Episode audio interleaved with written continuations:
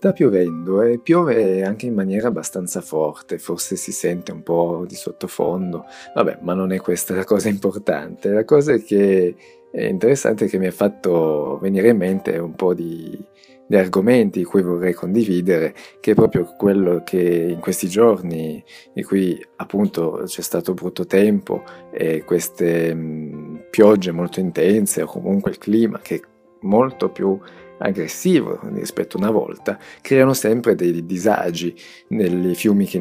si ingrossano, che straripano, quindi che riempiono paesi o città di fango o che per appunto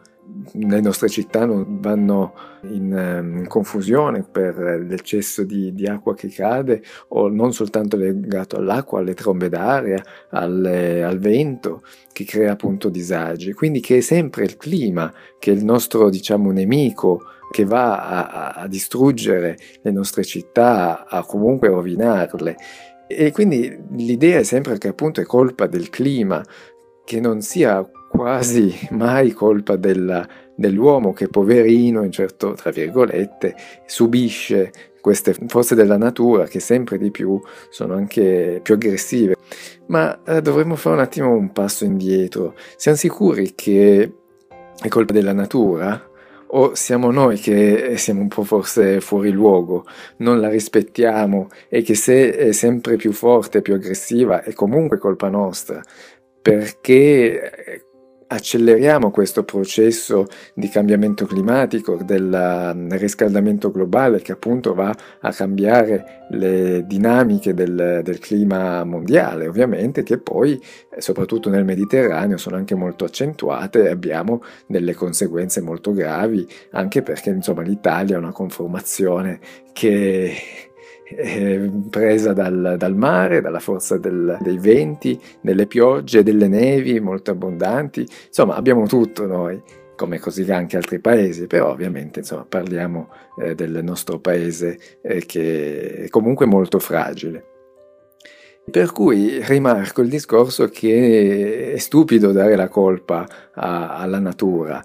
siamo noi che dobbiamo adattarci, dobbiamo costruire, che poi appunto in base a quello che parlo io di architettura, il discorso della costruzione della città, della, che bisogna costruire in armonia con la natura e non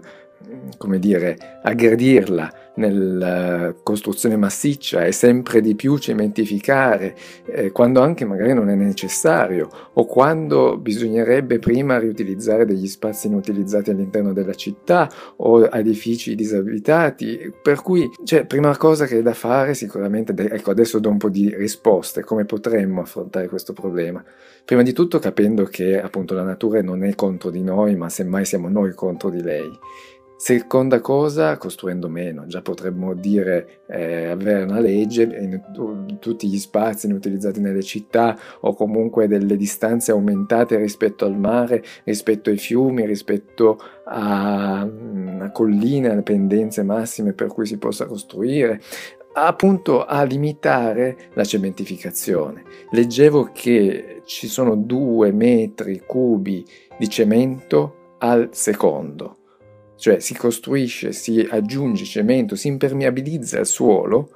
in una maniera incredibile, eccessiva. E tra l'altro sono un architetto, dovrei dire costruiamo, costruiamo, almeno avremo il lavoro. Invece no, insomma, bisogna veramente valutare cosa cioè, vale della nostra vita. Perché, perché, molte volte si mettono a repentaglio le vite umane per appunto costruire dove non bisognerebbe costruire.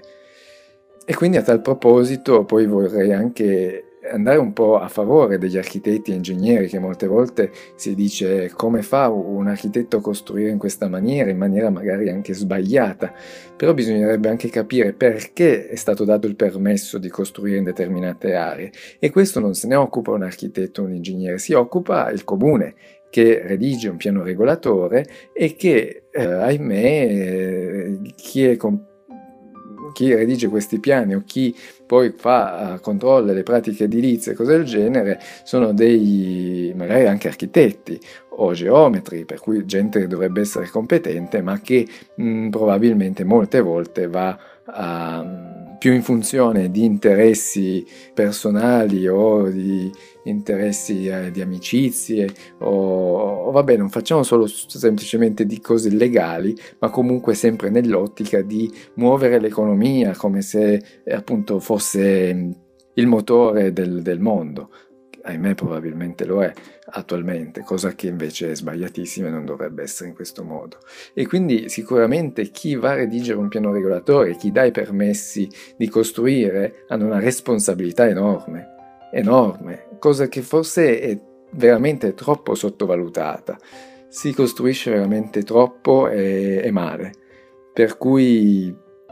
per cui è questo il problema, non, non è la natura